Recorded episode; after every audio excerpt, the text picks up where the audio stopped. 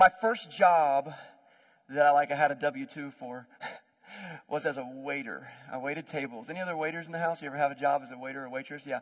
And so that was my very first job at the illustrious establishment called Parker's Barbecue uh, in Wilson, North Carolina. They are the original Parkers. Don't let the people from Greenville fool you because there's one there. Same family. First one was in Wilson. We were the best. Uh, and uh, man, I loved it. I learned a lot waiting tables. I was only 15 years old. I remember my dad dropped me off every day. I came home smelling like grease and cigarettes. And uh, and I, this is this is like uh, the mid '90s. You could actually buy cigarettes from like a vending machine in the lobby. Like so, it was like th- this is this is different times. And I worked so hard. I remember the hustle. I remember feeling very tired at the end of every single shift. And if you've ever waited tables, it's just nonstop, and you're taking orders, and you're bussing tables, and you're cleaning up spilled drinks, and you're spilling stuff, and you're having to clean it up. You have to communicate to the kitchen staff. You're having to, you know, take payment. All this stuff is going and going and going. And the worst part about it is people. I can stop there are mean. People are terribly mean to waiters and waitresses. I don't know what's wrong with y'all, but we are mean to waiters and waitresses. How could you be so mean when there's so much fried chicken and barbecue in the world? In this building, there's fried chicken and barbecue, but you're so angry and someone's always upset. But I remember there was this one lady. She had eaten a whole combina- combination platter. If you don't know the combination platter, that's a Southern classic. Okay, you get the you get the, the chicken and you get the barbecue and two sides hush puppies, and a drink. Okay, that's the combination platter. It's a full plate. She'd eaten the whole thing and she called me over, young man, there was a hair in my food and I want it for free. Now, understandably, that's gross. You don't want hair in your food. I understand the one, but I looked at it, I was like, it was all gone. I'm like, okay.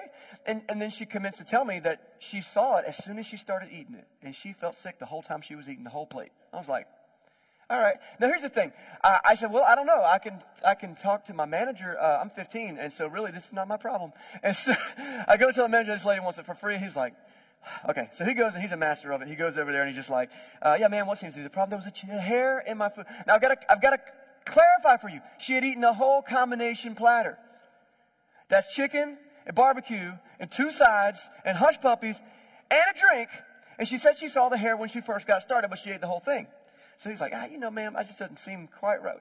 And I was kind of like, why are you being such a jerk? Like, just give her food for free. But he's like, no, I'm going to give her, I'll give you a discount. How about we'll give you, we'll give you 20% off. That sound good? She's like, no, she wasn't having it. I want it for free. Okay, we'll throw in a free dessert. We've got this amazing banana pudding. It's worth it. No, I want my food for free. For free. And she wouldn't relent. And then I found out why. He said, ma'am, the reason I'm not going to give you your food for free is because you did this last time you were here.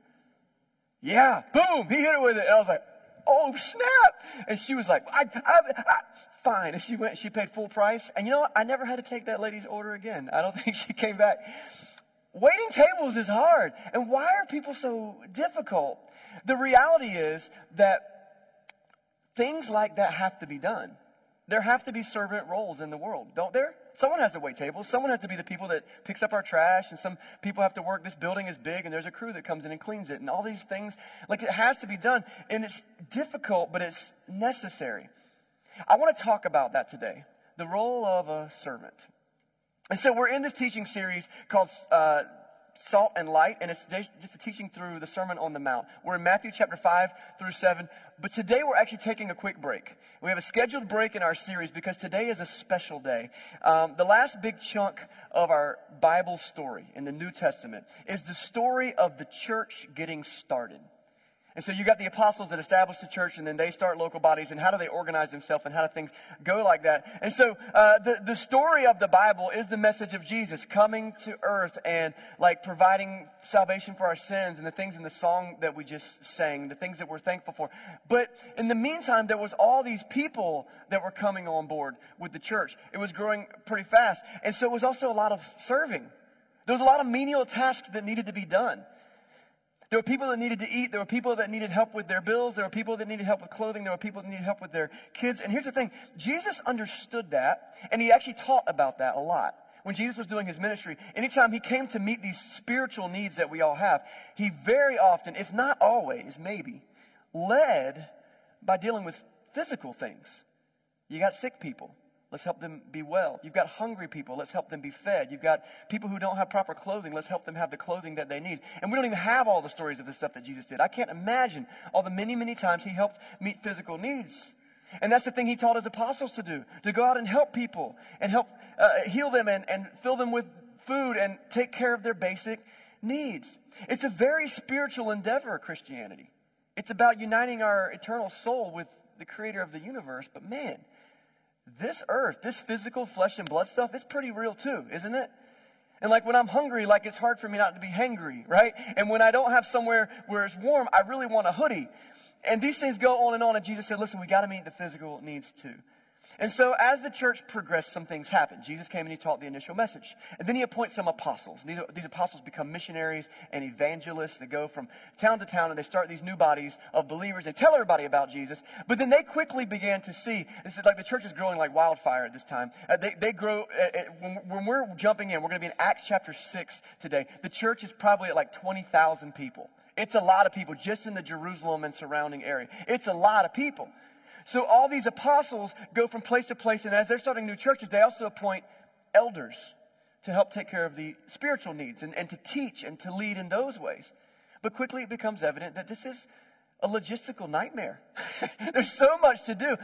And so we see them appoint a group of people that we end up calling deacons, servants in the church who can really step up and lead in some of these physical needs. We as a church, Venture Church, uh, we started in September, will be 10 years since we launched in September of 2013. Isn't that awesome? So 10 years. And so we were here for a little while, and a group of us came and we established a church very apostolically. I don't consider myself an apostle, but the word apostle means one sent with a message. And so let's say I was. I was sent with a message. And we had a team and we established a church, and a couple of years in, we did what the Bible shows. We appointed local elders. So our eldership steps up, and we have four amazing elders. And you might have been in the movie theater when we were meeting there, when we ordained those elders. And then for the last couple of years, it was about five years ago uh, that we appointed these elders, and the elders have been stepping. They're learning their role, right, guys? So they're like, well, what, do you, what do we do? Like, how do you eld? And so they're they're doing a good job. But for a couple of years now, they've been saying, okay, we want to appoint some deacons. We want to establish a group that can help further understand and work out the logistics part of people's physical needs and also in other leadership things. And so today, we're ordaining our first group of deacons. Isn't that pretty awesome? It's going to happen in just a minute. Yeah. Um, it's pretty awesome. And I'm going to introduce you to them, to them in a minute, and the elders are going to come up. We're going to pray over them. But before we get into that, I actually want to take a minute to teach about what the heck is a deacon. Where do we find it in Scripture? How does it align with what we as a church in 2023 even do?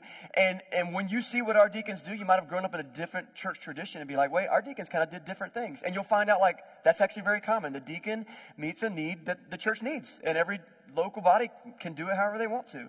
Uh, so to get there, what I want to do is spend some time in our Bibles. And like I said, Acts chapter 6. So if you've got a Bible, grab it, flip over to Acts chapter 6. If you need a Bible, we've got Bibles available back here by the door on a shelf. Feel free to go grab one anytime. If you want to keep it, you can. If you want to use it for the service, uh, you can do that as well.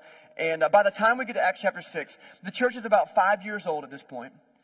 They've grown to about 20,000 people by all the estimates that we can do. A lot of this first century stuff only counts the, the men that came to Christ, and so you add like women and children to that, and it drastically multiplies the number that you see. There's great group, growth, and people are responding to the message of Jesus. But with that many people come a lot of people problems. And so the, the, the original apostles are going to figure out how to deal with that. And I love how they do it. We're going to pick up our story in Acts chapter 6, starting at verse 1. It's going to be on the screen behind me as well. It says, In those days, when the number of disciples was increasing, when you hear disciples, don't think about the original 12, because at this point, those guys are now called apostles. So now, basically, any Christian is called a disciple. By the way, if you're a Christian today, you're a disciple. That's a disciple means a follower, a learner, someone who's following Jesus. Okay. So in those days when the number of disciples, Christians, was increasing, the Hellenistic Jews among them complained against the Hebraic Jews because their widows were being overlooked in the daily distribution of food translation. Okay, uh, there's a language barrier here. Hellenistic is basically Greek speaking Jews. Hebraic Jews are going to be the ones who speak Aramaic. And so, like any culture, like when people settle in cities, you kind of cluster by language groups. It's most convenient and most uh, efficient. And so, there's this thing happening, though, where the Christians now, who are, were Jews and now they're Christians and they speak Greek, many of them are from kind of other places and they've transplanted to Jerusalem. So, they don't actually deal with the Aramaic speaking Jews. and their widows are being overlooked for the daily distribution of food. Now, that's not something we talk about today in the modern church. We got a lot of government services and a lot of other support systems, but in the first century, especially among Jews, taking care of widows was like one of the number one things they were focused on. Read all through the Old Testament, they're all talking about it. Take care of your widows. So it's surprising that this Jewish community is actually skipping out on some of their widows. It's actually kind of mind blowing. And it was largely, I don't know that it was racism as much as it was just like bad logistics. There was a language barrier. The people in charge were overlooking these other ladies. And so, what are we going to do about it? So, back to our text. Verse 2. So the 12, now the 12, this is the apostles. That's the original 12 now. So the 12 gathered all the disciples together and said, Hmm, it wouldn't be right for us to neglect the ministry of the Word of God in order to wait on tables one of the most awkward leadership sentences in the Bible. I looked through it, I'm like, that's just the funniest way to start this out. But what they're saying is like, look, to the rest of the Christians, we got some really important work to do here. And this thing that you guys need, the widows that need to be taken care of, it's very important. I'm not saying it's not important. In fact, we're five years into the church. Presumably, these guys have already been administering this kind of administrating this kind of stuff. Acts chapter four talks about everything brought their stuff to the table and they shared everything, and everyone had something that they needed. They all had their needs taken care of. So for five years, these guys have been trying to juggle everything. But they said, you know what? It just it isn't right for us to neglect this very high spiritual calling that we have to what they call wait on tables. Now, this is just a generic phrase that just means to do this menial task to wait on tables. They're not above helping the widows, but they just want to organize something different. Um, now, there's this story in the Old Testament, and the similar thing happens to Moses. So, if you know the story of Moses, and they, they leave Egypt from slavery, and then they, they get to this position, and Moses is administering, administrating like everything. And he's just worn out thin. So, his father in law comes to him, Moses in the Old Testament, and says, Look, Moses, you need to delegate this. You need to appoint some leaders and have them deal with some of this other stuff. And I wonder if the apostles got some influence from that. It seems like that. Um, so it's no surprise what we read in the next verse. So now, verse 3. This is the apostles talking again. Brothers and sisters, choose seven men from among you who are known to be full of the Spirit, the Holy Spirit of God, and of wisdom. We will turn this responsibility over to them, and we will give our attention to prayer and to the ministry of the word.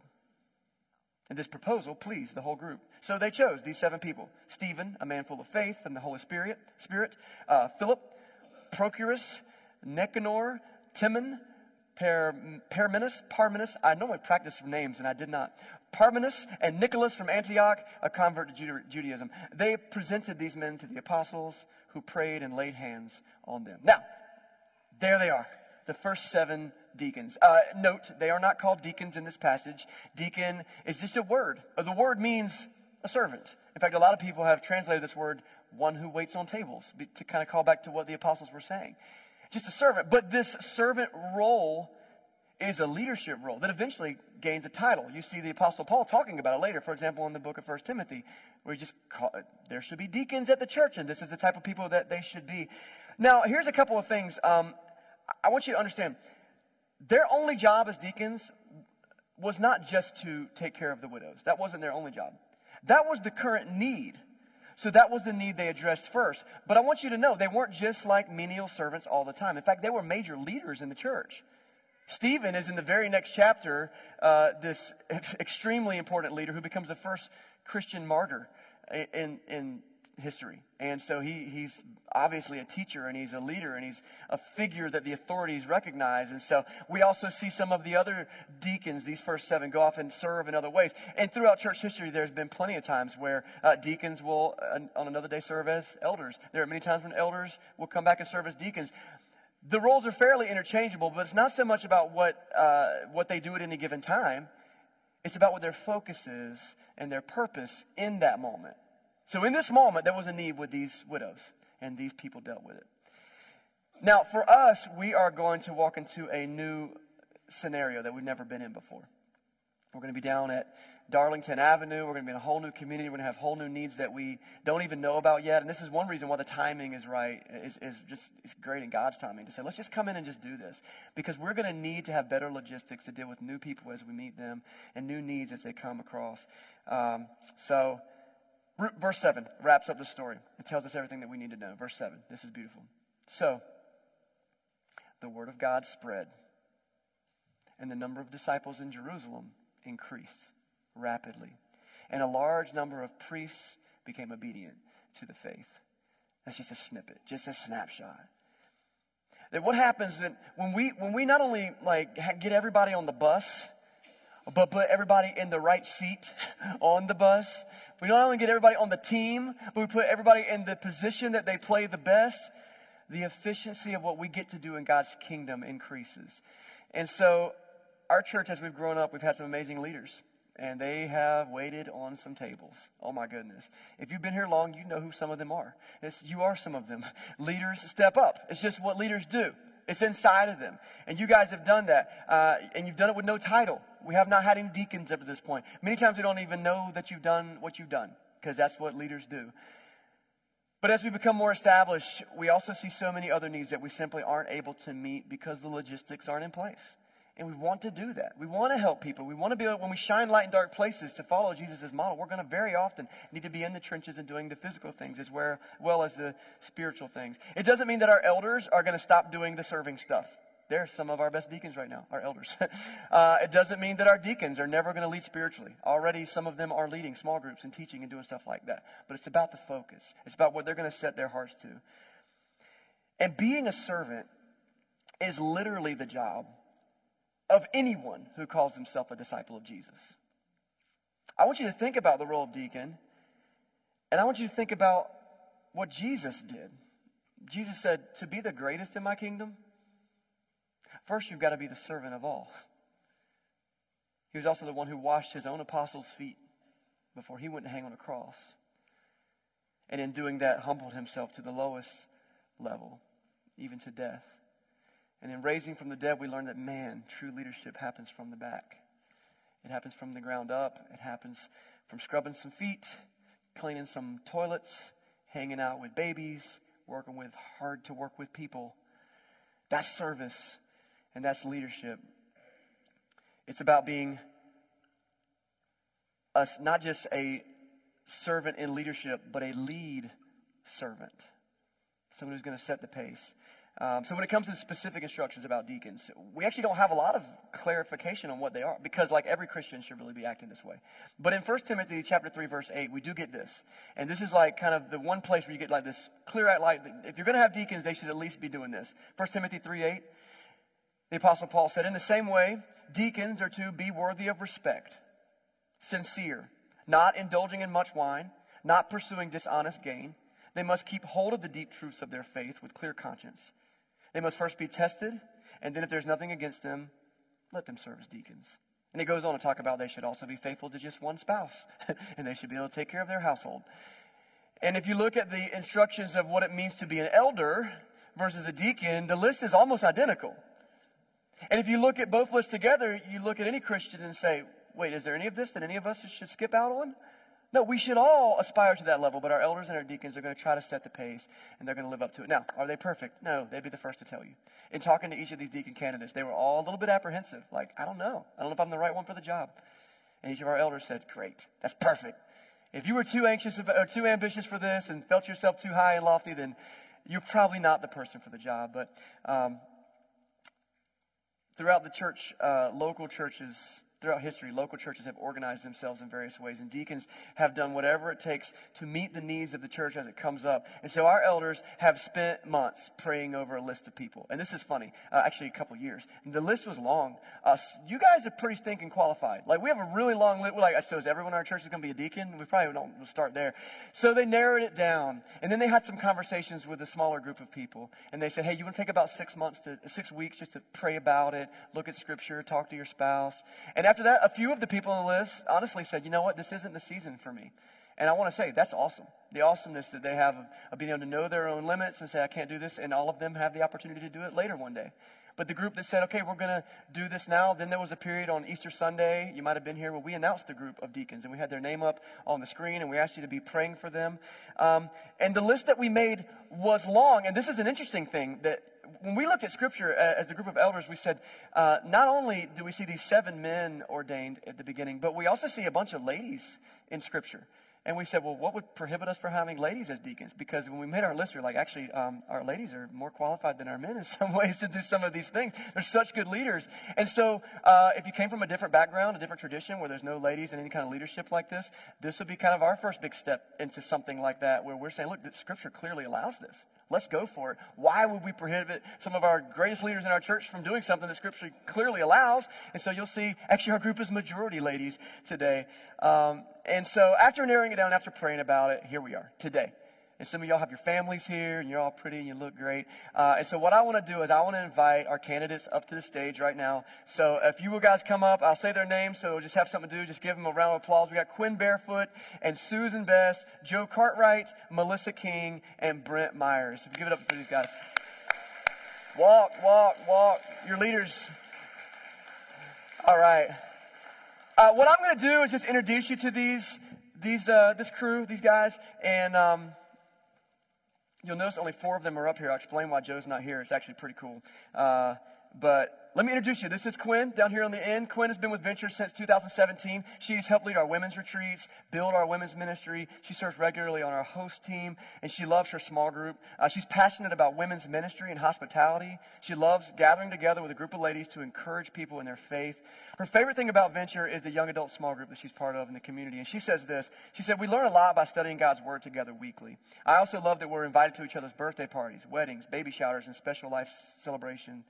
In her free time, she loves to bake and do arts and crafts and run and walk their dog. And her husband, Caleb, who you saw up here playing bass earlier, uh, is in our band. He also has done an amazing work at our new building, running a bunch of sound, light, and wiring stuff over there. This is Quinn. Welcome, Quinn. Next up is Susan. This is Susan Best. Susan and her family have been with Venture since 2019.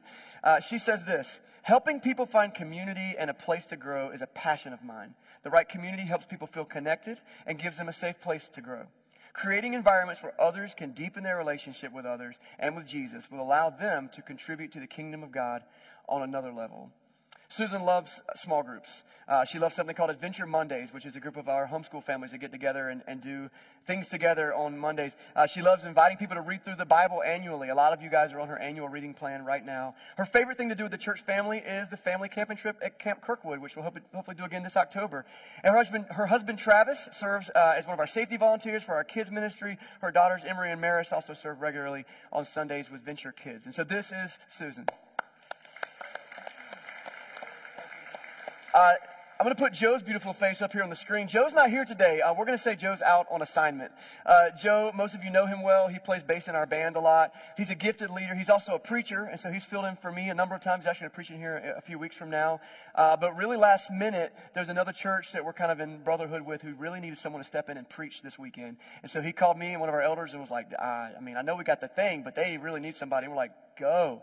This is what your heart is for. And so we're going to make him stand all by himself on this stage later, and we'll pray for him. Uh, but he's with his family doing that right now. Uh, Joe joined Venture in 2020. Uh, he has spent time in youth ministry, like vocationally, in North Carolina and Colorado, uh, with his wife Christy and their three kids. He's passionate about cultivating community and relationships, and he also fills in preaching here from time to time. His favorite thing to do with Venture is Taco Tuesday and serve together Sundays.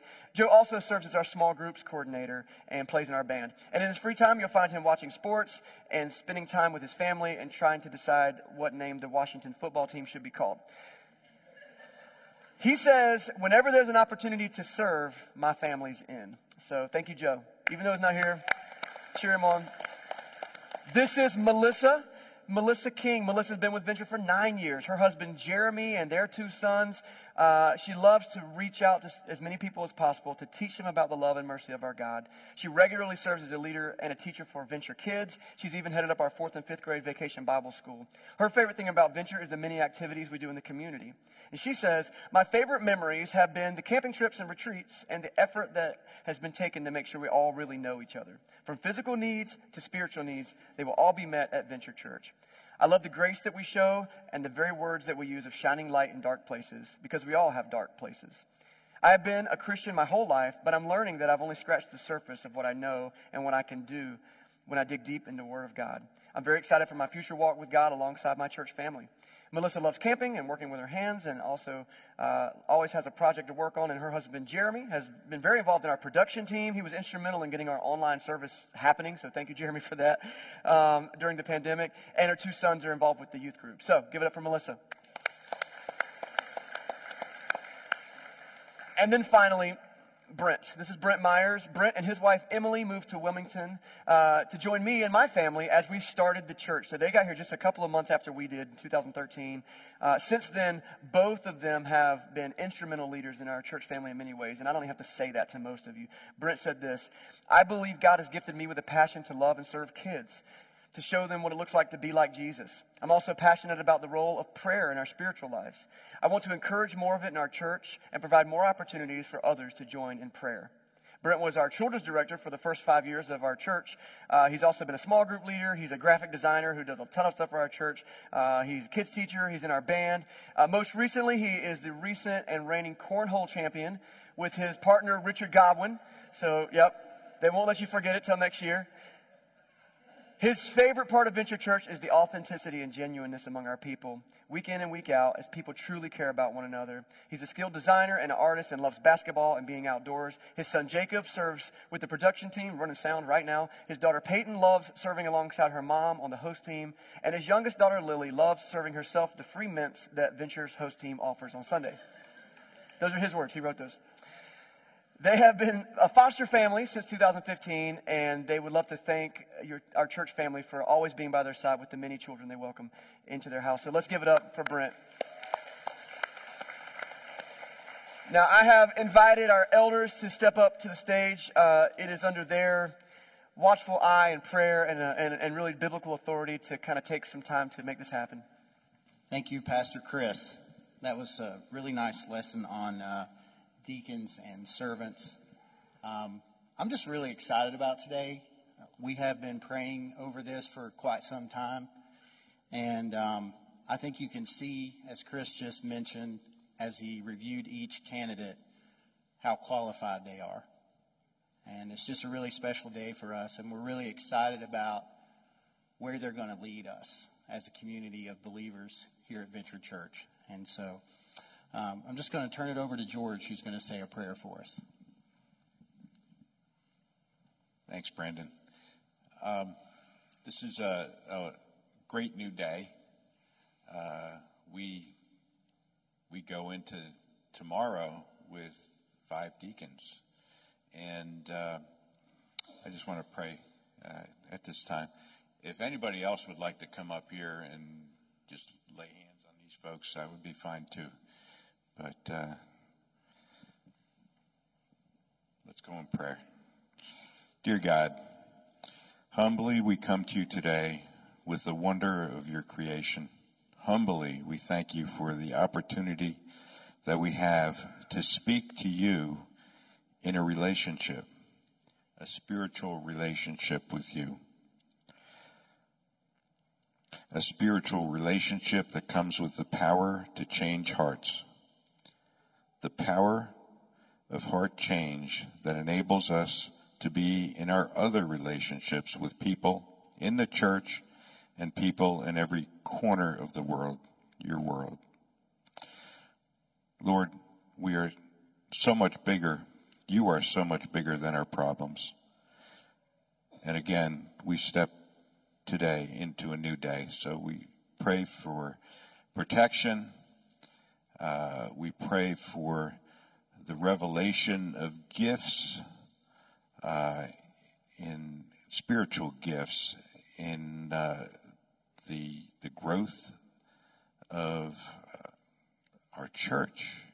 And when I speak of the church, I speak of the church uh, that's your church, the church of the of your your kingdom, and uh, we we know that that comes with responsibilities, and and we just pray that uh, this this change that we have will just represent uh, more growth spiritually in our deacons and each and every one of us uh, that has an association with Venture Church, and uh, and also more importantly, in your kingdom. So we, we thank you for this day. We thank you for this event, and we thank you for uh, the, the future of our church that uh, uh, we will continue to uh, do those things that you've called us to do and to seek you, to chase you, to shine light, uh, and also to uh, just to love each other in our new neighborhood and in our, our realm and our that we have uh, that you've given us. So we ask these things in Jesus' name. Amen. All right. Let's give it up for this group of deacons.